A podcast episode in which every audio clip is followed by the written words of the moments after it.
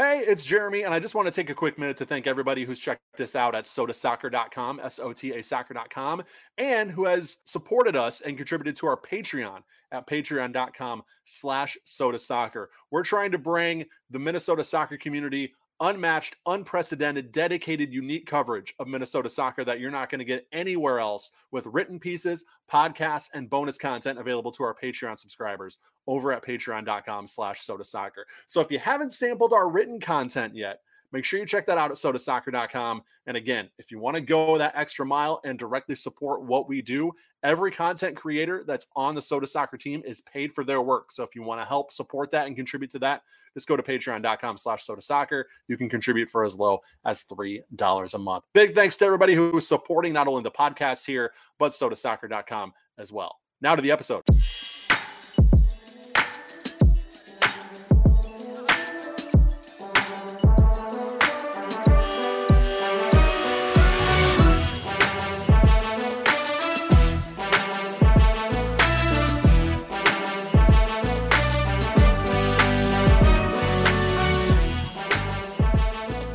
What is up? And welcome in. It's another edition of 10,000 Pitches, a podcast devoted to everything Minnesota soccer and beyond. It is episode 126 of 10,000 Pitches. Hard to believe it's been 126 episodes, but here we are. Um, big thanks to everyone uh, who is helping support the show Pentz Home, Stimulus Athletic, and of course, we're represented by sotasoccer.com, your home for soccer coverage in the North. If you have not been to sotasoccer.com and you are a fan of Minnesota soccer, I do not know Blah, blah, blah. Let me try that again. I do not know what you are doing with your life because there's a lot of great content, not only on Minnesota United, but the stars from Minnesota. Latest news, obviously, on Caden Clark, and um, you know a lot of other news where Minnesotans are joining clubs for 2023. Um, Mukwelle Akale staying with South Georgia Tormenta for 2023 as well. So, um, all the news, all the latest news updates, opinion, analysis on everything going on in the world of Minnesota soccer, from Minnesota United all the way down to the lower league scene. You can check that out at sotasoccer.com. And this 10,000 Pitches podcast is kind of where we round it all up in a nice little one hour audio bow for you each and every week. So, if you're not subscribed to the podcast feed, please do that.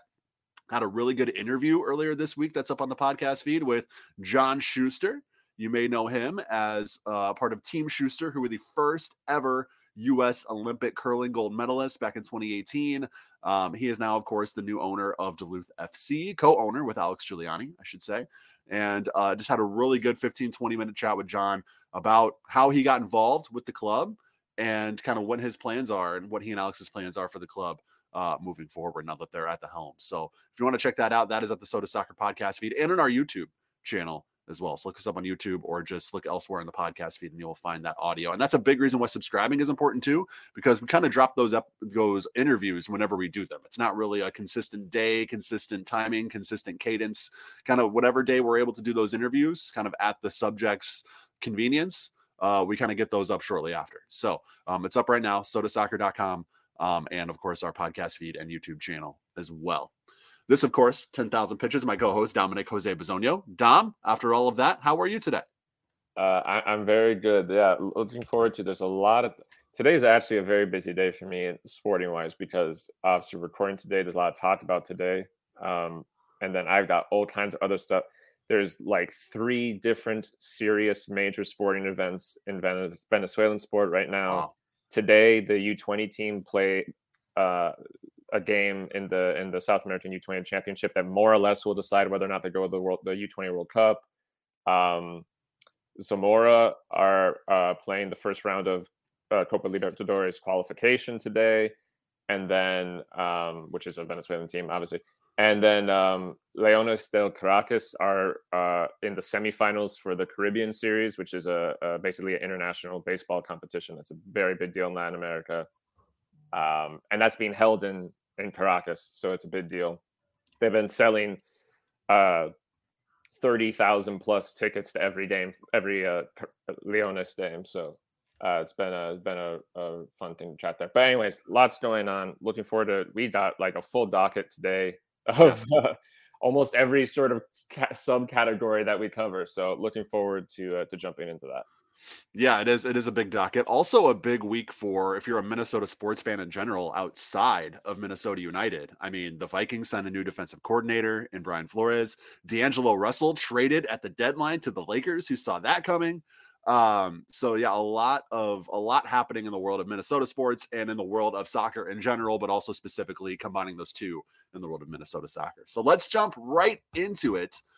And this week we're kicking off as we usually do with Minnesota United. Now, little programming note: uh, this week's episode of 10K Stoppage Time is about kind of what Minnesota United's lineup could look like in 2023 without Emmanuel Reynoso. A lot of talk about that as this hypothetical situation of Ray not being available this season is looking less and less hypothetical by the day.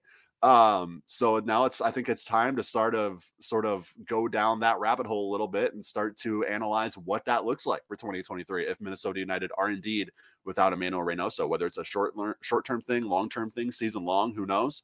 Uh, but we're gonna kind of break all that down on 10K stoppage time. But that's also where we're kicking off 10,000 pitches here this week as well. Reynoso still ha- obviously has not arrived with the club for preseason. Robin Lod has been playing the number 10 during preseason, confirmed by Adrian Heath, and will likely continue to do so in California. Um, Heath also confirmed the team has begun, you know, looking at those contingency plans that we talked a little bit about last week in potential di- different formations or, or how they can structure their squad without Ray for 2023. But uh, another week, Dom, and I think even more uncertainty. I think the more we learned this week was that a lot of things are uncertain for the Minnesota United players and coaching staff regarding Reynoso's status right. as well. So the more we learned is is about what we don't know. if that makes any sense regarding Reynoso's status for 2023, just a saga that keeps on continuing. Yeah, well, what we learned was that everyone else knows about as much as we do about, yep. about the situation. Um, yeah, you know, there there were some some updates that came out from well from us and, and from Jacob and other reporters as well, kind of about different uh, personnel the team, kind of um, talking about this topic. And um, yeah, unfortunately, it's sort of just clarified that no one's quite sure what the situation yep. is, uh, which is maybe more concerning uh, than before when it was more just us thinking that perhaps the club wasn't telling us things or that sort of thing. Um, you know, I mean, I guess all the sort of hypotheticals and so on that, that we've talked about before, I guess sort of just remain on the table as they are. But it, it is concerning to know that, well, let me start on the more positive note. It was some of the the comments that were made were positive in the sense that they implied that there is the expectation that he is coming back mm-hmm. and that this prolonged issue is more just a matter of dealing with things rather than say trying to get himself moved to another team or something like that. Mm-hmm. Um, so I guess that's a positive. But the fact that it all kind of remains in mystery and shadow is is is concerning and the fact that it really doesn't seem like there's any clear deadline to when he's supposed to come back is uh, truly uh, confusing. yes. um, not very often that you see a you know professional athlete um, in that space uh, where the team doesn't have a sense of when they can expect that person to be back at their job. So mm-hmm. um, during preseason, nonetheless. Uh, so yeah, it, it, it's a bit confusing still. It's unclear what exactly is the the issue. I mean, obviously there are um, things that we know about, you know, I- issues that Manuel Reynoso has had in the past, legal issues and so on and so forth that we can imagine are are relevant to this. But at the same time, the the specifics of what that all might mean for right now him being in Argentina are quite unclear. Yep. Um, and so yeah, it, it really just remains a big question mark over over this entire thing.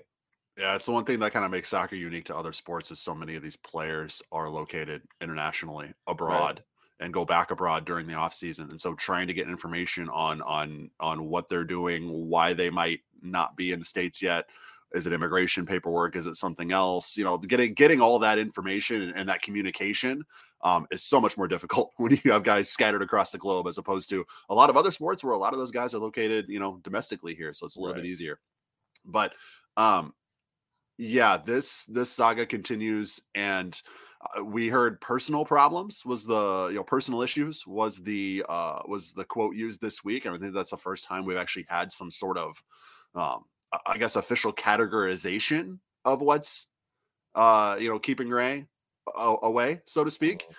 And um, Andy Greder, among others, reporting that, and and based off Heath's quote, it sounds like the legal issue is not what's keeping him um, in uh, in Argentina as well. So don't know what those personal issues are. Hopefully, he can get those resolved and get back with the team. But you know, day by day, it looks more and more like at least for that February 25th opener, and maybe even longer, uh, this Minnesota United team will be without Emmanuel Reynoso. And again, we'll go through kind of what that lineup situation looks like without Ray in the lineup. What are their options? Who goes where um, on this week's 10K stoppage time? So make sure you're following us at Patreon.com/slash Sota Soccer, subscribing, and getting that bonus content there. Piece of good news though, Dom, this week. Uh, you know, we we were hoping to get, I think, get multiple arrivals this week. We got one out of two. Uh, Miguel Tapias has officially arrived and signed, sealed, and delivered. He's available right away, pending physicals and whatnot, uh, for Minnesota United. The Mexican center back signed a three-year contract through 2025 with a club option for 2026. And uh, interesting notes and kind of I guess solidifies kind of what we were thinking in terms of where Adrian Heath sees Tapias fitting in right away. He was almost immediately paired up with Michael Boxall during a Tuesday scrimmage in training. So that's kind of I think that shows you where he sees Tapias fitting in. I think confirms our assumptions uh, as well. Um, just you, just your overall thoughts on getting this Tapias thing officially over the line and officially over the line for now, as opposed to the summer. Yeah, I mean, like we talked about before, when this was not uh, clear how it would be resolved. Uh, getting this done in time for the full season uh, to me is a huge, huge grab. Yeah. I mean, um, th- this is a this is a, a, you know a really quality player that was a very up and coming player at a playing at a very good level at a at a strong club in Pachuca, so that has a, a, a good reputation of producing talent. Um, a team that, by the way, Minnesota has actually played in friendlies and transferred players too. Uh, but um, so you know, I, I think this is a huge grab. I think this is a, a uh, some uh, some applause is is due to the the the, the staff mm-hmm. at the club for getting this done, getting this over the line, and getting a talented center back, younger center back, uh, into camp. Not just before the season starts, but in time actually get a little bit of preseason, yeah. a little bit of time with Michael Box, a little bit of time with the DJ Taylors and the Kemar Lawrences and the Wil Trapps of the world. Mm-hmm. Um, that that to me is uh, not not in a negative sense, but it's a huge steal. I mean yeah. that that is that is a, a, fantastic accomplishment on their part from a from a transfer market perspective. So uh, obviously, there's a whole new process now in front of the team to get him acclimated to this team, acclimated to this league, acclimated to living in Minnesota. But uh, uh well, and I guess he gets to start in California, but uh, but you know, life in Minnesota, and uh, so you know that that's the process ahead of them now. But uh, getting the actual deal over the line at this time point, I think is a is a huge steal by the team. I think it's a huge accomplishment. Yeah, I I, I completely agree, and he actually uh, Tapias confirmed that you know it's been kind of three years now since that friendly against Pachuca in at Allianz Field in 2019 that Adrian Heath and Minnesota United and Mark Watson and co have been looking at him and sort of pursuing him and having conversations with him and his agent. So, um, you know, it's a long time coming to get this over the line there was a lot up in the air about when it would be done. I think the if was pretty um pretty solidified, you know, 2 weeks ago, I would say. But the big question was the when and they got him in now, which is which is absolutely enormous. And we'll we'll expand on this during stoppage time as well. But you know, everything we talked about last week, Dom, everything seems to tie back to the Reynoso situation. Um, does this addition of Tapias now with five center backs on the roster allow Minnesota United to finally have that center back depth to, you know, actually give that three back or five back or whatever you want to call it, like a like a firm try, like a real try. Um, because you know, then you have Kemar Lawrence and Alan Benitez. Benitez is a natural wing back there. Um, Lawrence is a crossing machine off the left. Um, you know, without Reynoso, it may it may be that the addition of Tapias actually allows Minnesota to to utilize that specific formation, that specific type of formation, and it could sort of um, hide a lot of the negatives that come with not having Reynoso in the lineup too. It will be interesting to see how they do it. Again, this is purely speculation and purely, you know, kind of just my personal opinion on how things could go. But I do think it's their best chance to actually give it a firm try. Yeah, no, that's a good point. Uh, you know, I, I think and I don't mean this as a, I know I've said a, a, negative thing or two in the past about him, but I, I mean this actually more as a positive than anything else. Uh, Adrian Heath knows what he likes when it comes to formation and tactics. And that's actually a good thing. I mean, well, even if you disagree with that coach's opinion, it's good for a coach to have a, a real sense of what he likes to do on the pitch. Mm-hmm. Um, so, you know, with that in mind, to your point, it is interesting to think about. Well, you have some interesting situations with your roster, some some good ones and maybe some bad ones do you maybe even just in preseason at the very least do you try and experiment a little bit and see if you can sort of rely more on the strengths you've gained so that you can kind of ignore the strengths you've mm-hmm. lost um, you know we saw moments of of configuration and and and modification last year um, in, in, in real game time not necessarily huge amounts of it um, and mm-hmm. i think at the end of the day usually it sort of returned to the mean of what adrian heath usually wanted to do with the team. But um, yeah, yeah, I think it'd be interesting to see what what they try because, like you said, you now have quite a bit of depth at the center back position with Tapias, but also you have some younger guys coming in, yep. uh, and of course you have a, a, couple different options out wide, including someone like Alan Benitez who clearly prefers to go forward. Yeah. Uh, so you know, yeah, it, it's probably worth at the very least in preseason. I imagine it's worth at least experimenting with to some degree yep. whether or not we actually ever see it on like an official broadcast. Correct. All right, that is kind of it for the uh, tactical portion of the Minnesota United discussion. Um, we've kind of mentioned California a couple times here. Uh, team leaves today, as we're recording on Thursday, to the Coachella Valley Invitational in Palm Springs. Loons will play three games out there over the course of a week. It's Saturday, February 11th against the New York Red Bulls. Wednesday, uh, February 15th against San Jose, and then they take on Vancouver to wrap up the tournament on Saturday, February 18th. That's, of course, just seven days from their official MLS season opener.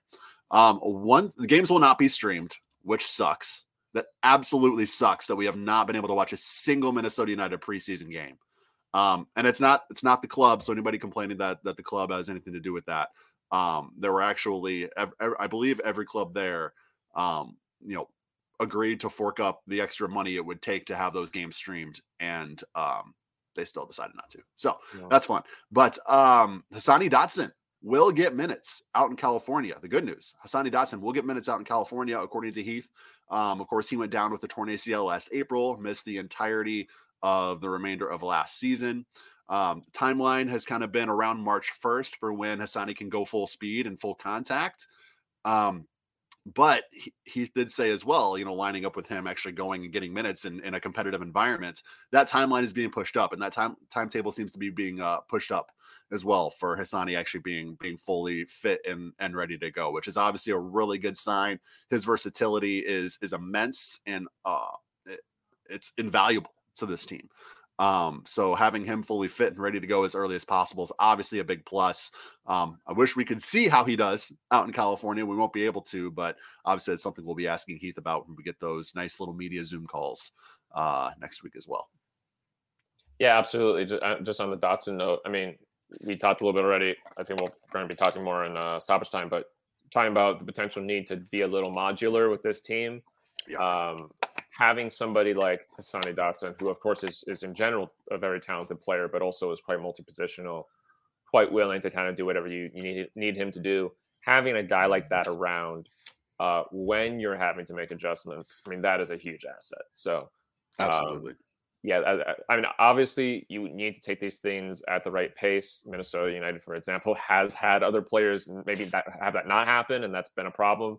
Mm-hmm. Um, so you do need to make sure you don't rush things. But uh, you know, if, if they can have him in a position where he can start to play at least as a substitute relatively early in the season, I think that's a that's a huge bonus.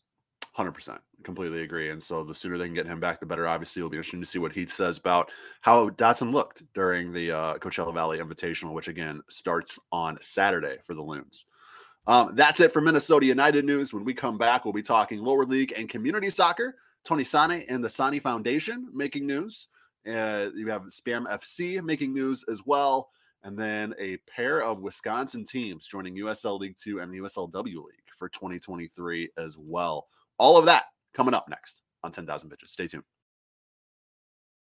We will get back into the episode in just a quick minute, but uh, of course, you've heard us talk about Pentz Homes numerous times, not only here on the 10,000 Pitches podcast, but also on the Loons post game show during the Minnesota United season as well. And the reason why we are so grateful for Pentz Homes support. Is it's so rare to find a local business like Pentz Homes who is so committed to helping support the local Minnesota soccer community. And that's what Nate Pentz and his team have really shown, um, especially over these last few years. You know, they're sponsoring Minneapolis City Soccer Club, they're sponsoring Minnesota Aurora FC. Um, Nate Pentz is huge into supporting Minnesota United as well, among other local soccer organizations and entities, Sota Soccer included, and 10,000 pitches included. So, if you want to look at a business that's supporting the local soccer community, but can also do a damn good job of helping you buy a new home, sell your current home, or do both at the same time, look no further than Nate Pentz and the team at Pentz Homes. P E N T Z homes.com is the website. Go there right now. If you're in or around Minneapolis and St. Paul and you are kind of in that process of thinking about selling your home or buying a new home or doing both, which is super stressful, um, I highly recommend you go to pentzhomes.com and just check out their reviews. Don't take it from me, take it from the hundreds and hundreds of people who have done business with Nate Pentz and his team. It's probably thousands of people at this point, but the hundreds of reviews that they have over at pentzhomes.com from people who have actually worked with Nate and worked with the team and have had such a great experience. You can have that experience as well. P-E-N-T-Z homes.com or if I have sold you here, just email Nate directly, Nate, N-A-T-E, at pentzhomes.com. Huge thanks again to Pentz Homes for supporting Sota Soccer and the 10,000 Pitches podcast. Let's get back into the show. Welcome back to 10K. Already talked Minnesota United. Now it's time to go down the uh, down the pyramid a little bit, if you will. Uh, but we're first going to kick off with some community soccer news. This was really cool. So Tuesday night was obviously the State of the Union address, and Tony Sanneh was a special representative, or was Representative Betty McCollum's special guest at the address in Washington D.C as well. Um, it's the latest of several acknowledgments Sanneh and the Sanneh Foundation have received, including the Living the Dream Award in January, given to the foundation by the Minneapolis Parks and Recreation Board. Um, you know, we've talked to Tony on this podcast way, way back. So go way, way back in the archives if you want to check out that interview. But honestly, the work his foundation does here uh, in the community and and even even outside of the community itself um, is just absolutely incredible and just all the honors that that foundation and Tony receive are so well deserved. Um, and it's cool that he got that got that recognition, and um, you know, I'm sure they'll get more and more recognitions in the in the months and years to come, and it's all 100% well earned, well deserved. Um, yeah, just an unbelievable person. Obviously, was an unbelievable soccer player, but an unbelievable person and a community member as well. And uh, you know, good on him for for getting that uh, getting that acknowledgement. That was really cool. Yeah, for sure. I mean, uh, uh, yeah, I, I, I don't think anybody needs me to clarify to them that that uh, Tony Sanneh is a is, is a incredibly important figure in a lot of different aspects of the game in the United States, mm-hmm. to be perfectly frank. But certainly, certainly the game up in the in the Upper Midwest uh, and particularly in Minnesota, uh, certainly from the the game for uh, the Black community in the United States. I mean, MLS in general to a certain degree. Mm-hmm. Uh, you know, a, a, guy that's been an important part of, of the development of soccer in this country and, and continues to do so at, at, a more local level, and of course continues to to be a part of community growth at a at a broader level uh, here as well. So, uh, yeah, certainly deserving of all of that, and and looking forward to what I'm sure will be another very eventful, accomplished year from from the foundation as well. Absolutely. And then uh, another really good piece of community soccer news SPAMFC, of course, announcing their annual scholarship. The 2023 version totals $30,000 for students trying to get into college. Um, so if you are sort of one of those individuals who is looking to get into college and soccer has impacted your wife or uh, life, soccer has impacted your life in uh, in some special way, shape, or form, um, definitely apply to for one of these scholarships. Um, again, $30,000 total in scholarships given out this year by Spam FC and their scholarship foundation. That application opening date is March 1st and it runs until April 16th. Just go to spamfc.com um, for more information. As this again, talk about Tony Sanneh and his and his impact in the community. Um, Spam FC, one of those local lower league clubs that really goes so far out of their way to make sure that kids in their community um, have an opportunity to go to college and, and can get some financial um, you know help along with that. Um, you know, it's it's been going on for years now, and and we're, we're so proud to kind of have them be friends of our podcast, and I'm sure we'll be talking with them about this in the coming weeks. Um, but what what Van and Corey and the guys at at Spam FC have done with the Scholarship Foundation is amazing. Yeah, without a doubt, those guys are uh, those guys are helping change lives. There's no other way to, to put it. That that's often what uh, getting over the line to be able to go to college means for a lot of people. So, mm. um, yeah, I mean, just just great work and great to see another year of it of it um, going, and mm-hmm. and great to see a nice big number like thirty thousand uh, attached to it for this year. So yeah, best of luck uh, with them in that project for, for 2023. And, and yeah, best of luck to anybody that, that is interested in applying and, and being involved with it this year. Now moving on to the lower league side of things in USL League Two and the W League, a few big announcements uh, coming up, uh, or a few, or a couple big announcements, I should say, over this last week since we last recorded. Uh, Milwaukee Bavarians join USL League Two and USL W League for 2023. Um, club will also play Chicago House in the first round of the U.S. Open Cup on March 22nd. That's at Langhorst Field on the campus of Northwestern University in Elmhurst, Illinois, uh, suburb of Chicago. There. And then uh, Wisconsin gets another USL club as RKC Soccer Club joins USL League Two and the W leagues as and the W leagues as well. That RK stands for Racine and Kenosha. The club will be representing those areas, and they have a page on their site suggesting they will change their name to something more fun once they have some more fan feedback. So kind of similar to what Minnesota Aurora did when they launched their you know their club.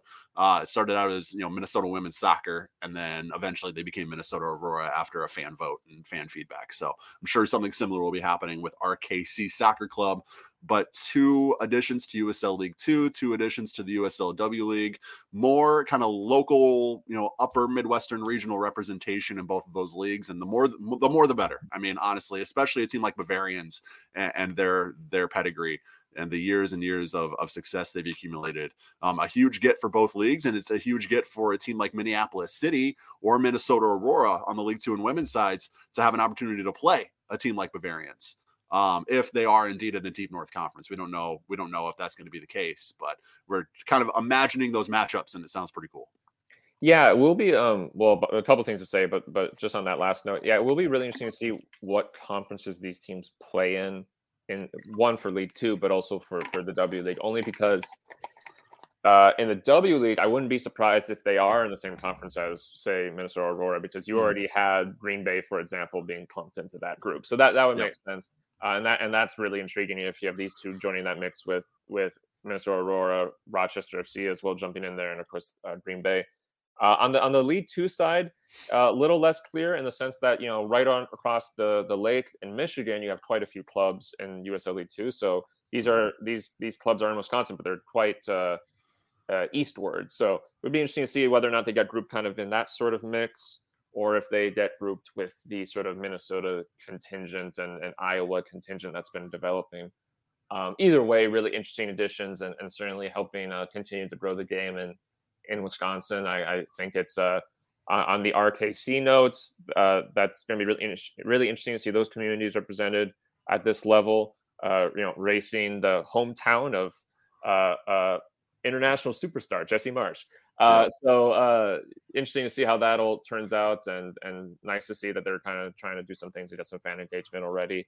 For Bavarians, yeah, I mean this is the latest chapter in uh, oh gosh, what hundred years of uh, history yep. that they've got.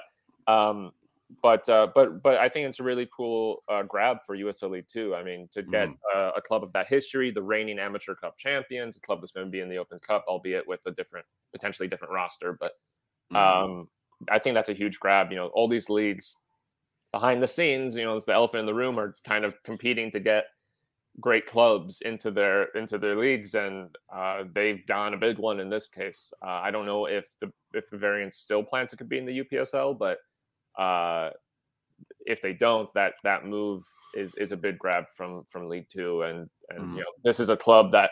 I mean, I can recall years and years ago. There's always been rumors about you know Bavarian will Bavarians ever try and leap up a higher, to a higher level, say to the NPSL and kind of intermix with teams in Minnesota and that sort of thing. Mm-hmm. And what I've always heard was that the the, the travel was um, not what they were interested in at the time. But yeah, um, it's really interesting to see the club kind of take a, a step in that direction now. And and yeah, so really looking forward to seeing how.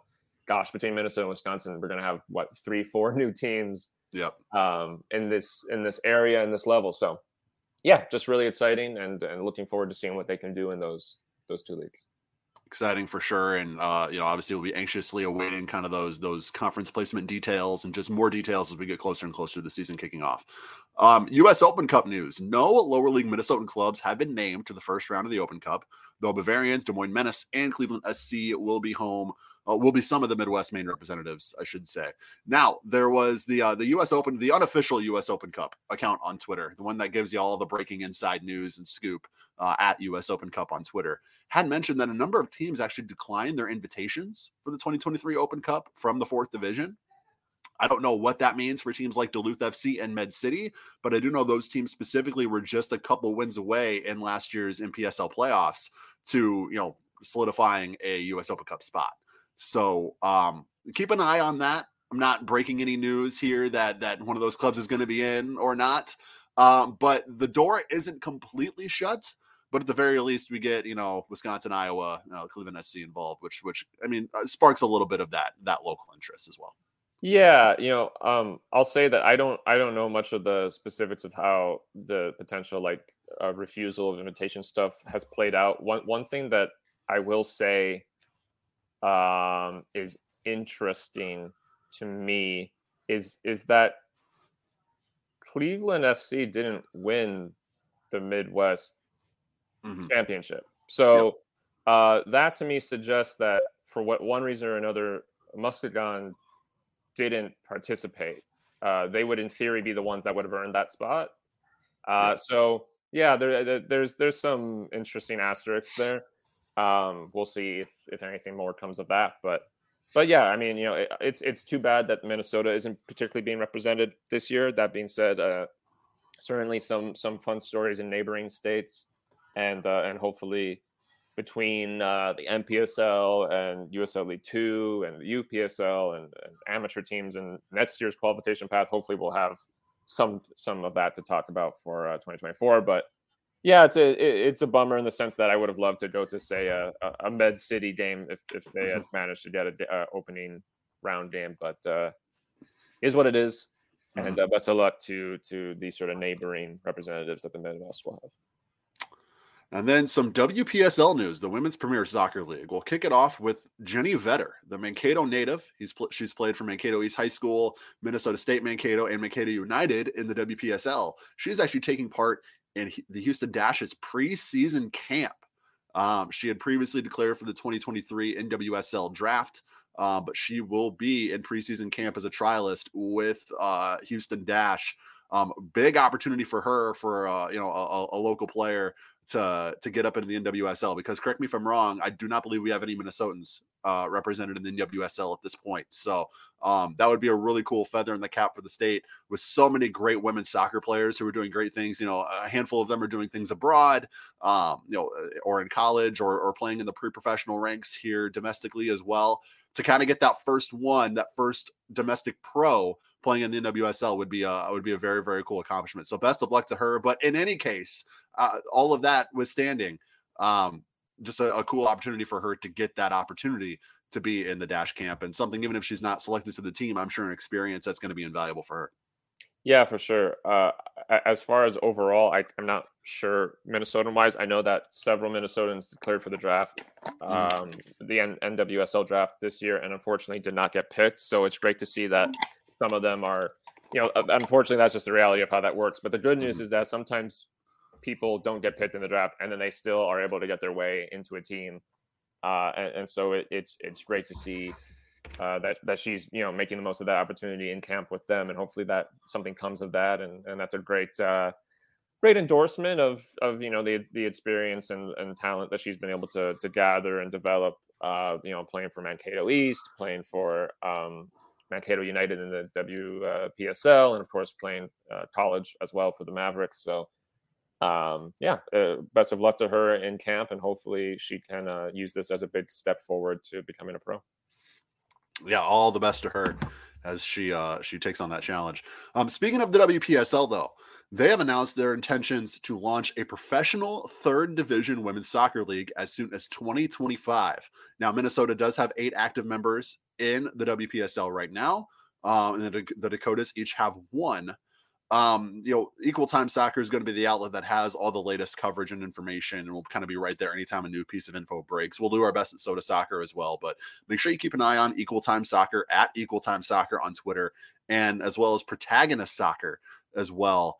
Um you know sizable articles or, a sizable article on protagonists already out about this but those will kind of be your main hubs for more updates on this and obviously if if minnesota um is represented in uh, in this new third division league with one of its current teams or maybe a new team comes in and, and joins the fray obviously we'll be there to cover that as well but um, the professional opportunities for women uh, here um, you know in terms of leagues and, and potential teams and stuff continues to grow. Of course we just mentioned NWSL, the usl super league is on the way and now wpsl you know announcing their intentions to launch another professional league.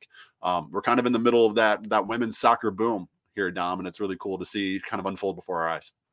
Yeah, this is a really interesting news in the sense that I did not see it coming. um, yeah, but um, but you know, it, it, it certainly there's a couple things to say here. One is that I think it would be great for the the the women's soccer pyramid in the United States develop enough to the point where you can have three tiers of, of professional soccer, more or less, uh, the way it is for men here right now.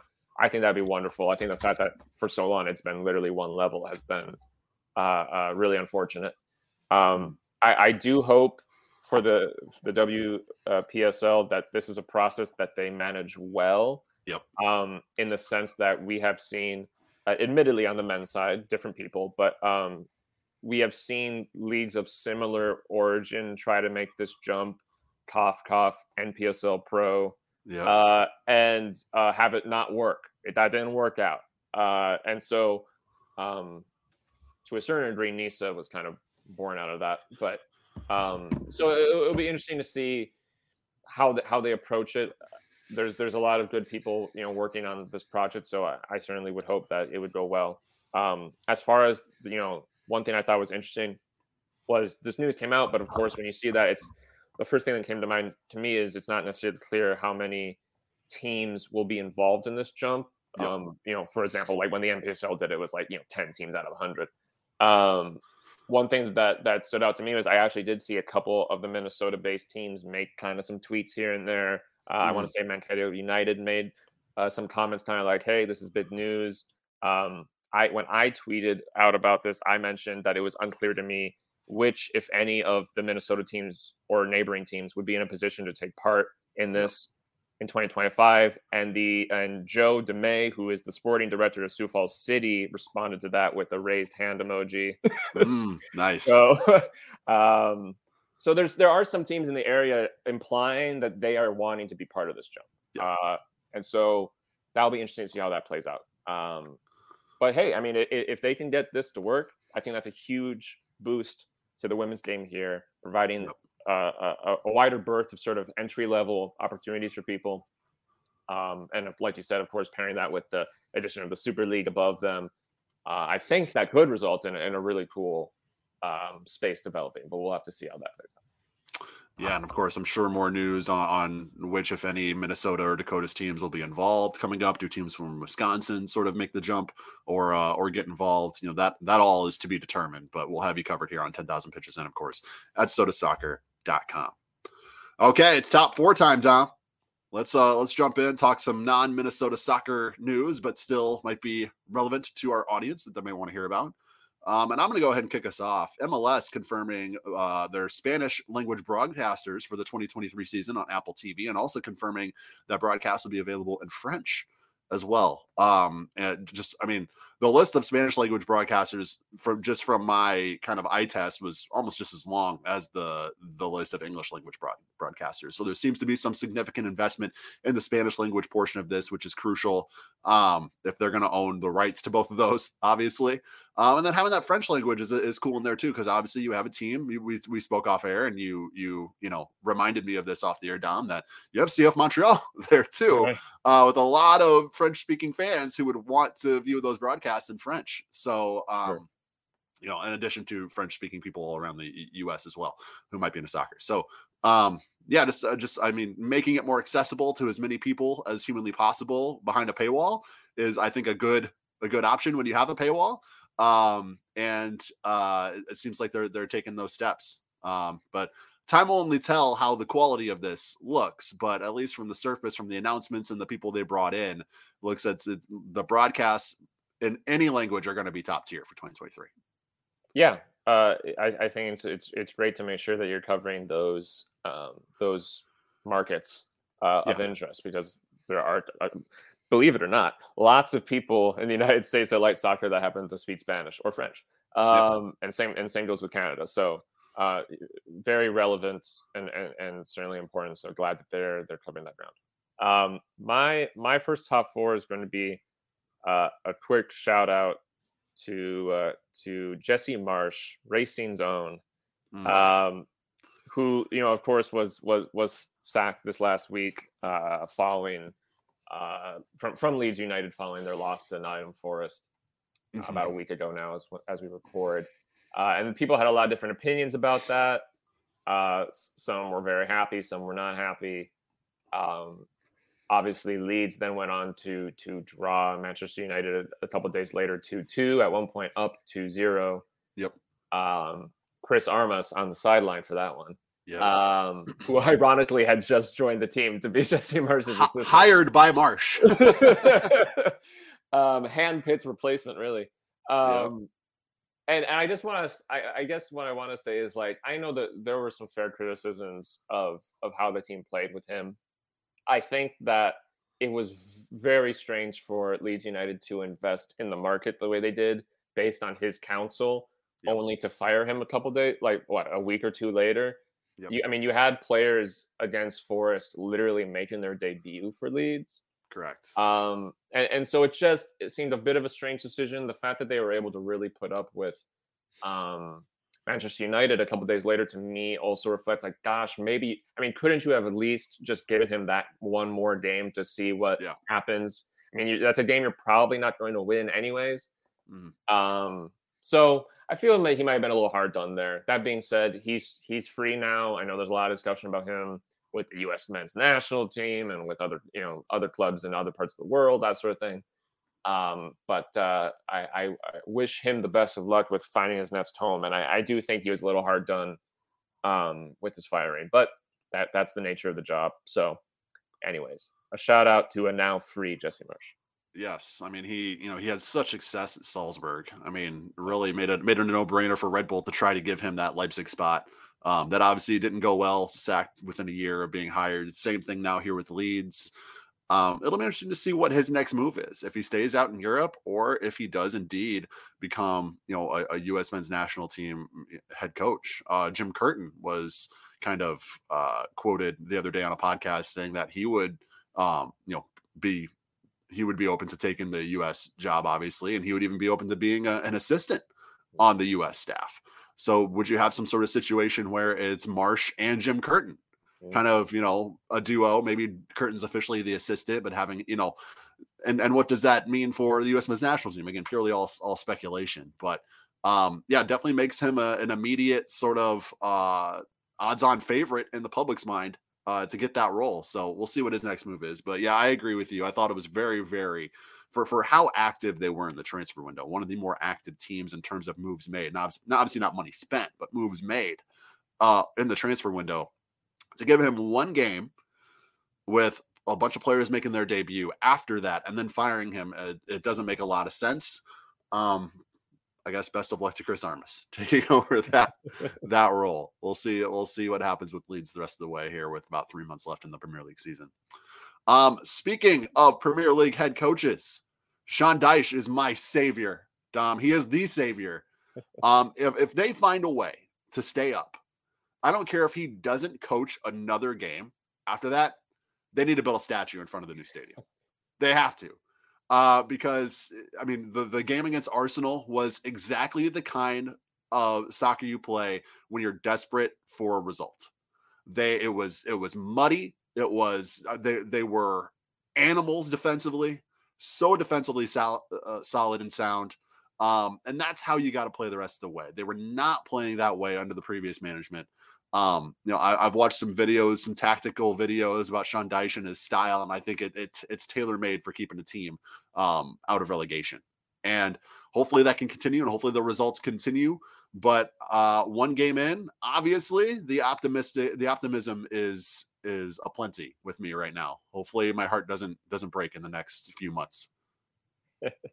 yeah, I think. I mean, I think you're in good hands. I, I, am a big Sean Dyche fan. I, I think yeah. that uh, even though people do give him some applause for it, I, I think that he, he's really underrated for what he was able to accomplish with Burnley. Yep. And um, I, am glad to see him after a bit of a break um, have a chance to, to to come back into the game, come back to the Premier League, and uh, yeah, I think he gives you a, a genuine chance of of surviving. So so we'll we'll have to see how that goes. Personally, would be great if um, that chance of surviving simmers down a little bit this next week when you play Liverpool. But you know, whatever. We'll see what happens. I see. I see the hat you're wearing, Dom. those watching the or those listening to the audio, Dom is uh, has the has the gall to wear a Liverpool hat uh, during this recording. So you know, you know, we'll see what happens with Merseyside this weekend. Uh, the Reds aren't exactly uh, top tier right now or top notch right true. now with their form. So maybe this is an opportunity for Everton to to get one back, but we we shall see. All right, Dom, hit us with your final top four. Yeah, my, my final one. This is a bit of a of a, of a workaround one, but I, I it's a it's a it's a shout out and a and a very mild apology because there there is a team that I really should have been bringing up that I haven't brought up yet um, at all, which is and, and, part of it is because the, their big news really came in just the middle of of the off season. So there's a team mm-hmm. called Worthington Community FC that is uh, based in uh, Southwest Minnesota, Worthington, Minnesota. It's it's it's really down there in that in that southwest corner. I mean, they're closer to to Iowa and South Dakota than they are to the metro. Mm-hmm. Um, and uh, they, gosh, I, I want to say in September 2022, they were announced as members of the UPSL. Mm-hmm. Now, uh, at the time, that was news. I think we might have just missed talking about it out of raw missing it. And then from there, you know, sometimes teams to, to, to, unveil the curtain a little bit, there have been teams in Minnesota that have announced as being part of the UPSL before, and then they end up not being part of the UPSL. Correct. So, so you know, when when you have uh, an announcement that early in the year or that early in like the off season, you kind of wait and see what happens with it. Um, and and uh, frankly, I waited too long. um, yeah. But but they but they're getting into gear. I believe they've had some tryouts. I mean, they you know they got the website, they got all the, they have sponsors, they got all the stuff. They're they're doing their thing. Um, so I, I, I just want to sort of give them a moment on here. It's not news because it happened a while ago, but yeah, I want to give them a moment on here to say, hey, uh, I you know plan on giving giving some some coverage their way soon and, and trying to get in contact with some people, but wanted to let people know there's a lot of moves going on in the UPSL right now in this whole area. Obviously, we talked about Superior City a, while back. Um, There might, you know, might be some teams coming in, some might be some teams leaving. That's some of those details are unclear still. But Worthington Community FC got a cool badge. Got a, a really it has like a bowl and some nice red, black, and yellow coloring. Um, you can find them on all the social media. Um, they are in the mix, and and we'll we'll be sure to make sure that we uh, let people know as as their story sort of continues to develop and all that. But so just wanted to give them a shout out because unfortunately I a little bit missed on on doing it on a more appropriate time. And you know, there's there's just so much we talk about all the time. There's just so much of this stuff to cover that sometimes things fall through the cracks. So, uh, apologies to Worthington Community FC. Wishing you all the best in the UPSL season this summer, and obviously we will be uh, we'll be covering that um, as the season goes on and covering Worthington community very closely as we ramp up to that 2023 season as well. All right, that'll do it for 10,000 pitches this week. Big thanks to Pentz Homes and Stimulus Athletic, our esteemed sponsors. We really appreciate it. Literally cannot do this without your support. Big thanks to everybody who's checking us out on Patreon, patreon.com slash sota soccer. One of the things you can check out on Patreon is 10K Stoppage Time, a weekly bonus podcast. And this week, Dom and I are breaking down the lineup scenarios that Minnesota United can find themselves in without Emmanuel Reynoso. What might be the best formation? Who fits where? Um, we will, you know, what what can they do? What can't they do at 2023 without Ray, formation wise? We will kind of nail down all of that and touch on all that on this week's episode of 10K Stoppage Time. So make sure you're checking us out there. Also, if you haven't subscribed to the Loons Daily newsletter, daily Minnesota United content right there in your email inbox every single morning, uh, Monday through Friday. You can hit that subscribe button in the show notes below. Stoppage time over on Patreon. So head there if you want more Jeremy and Dom. If not, no worries. We don't take it personal. We'll catch you next week on 10,000 Pitches. See ya.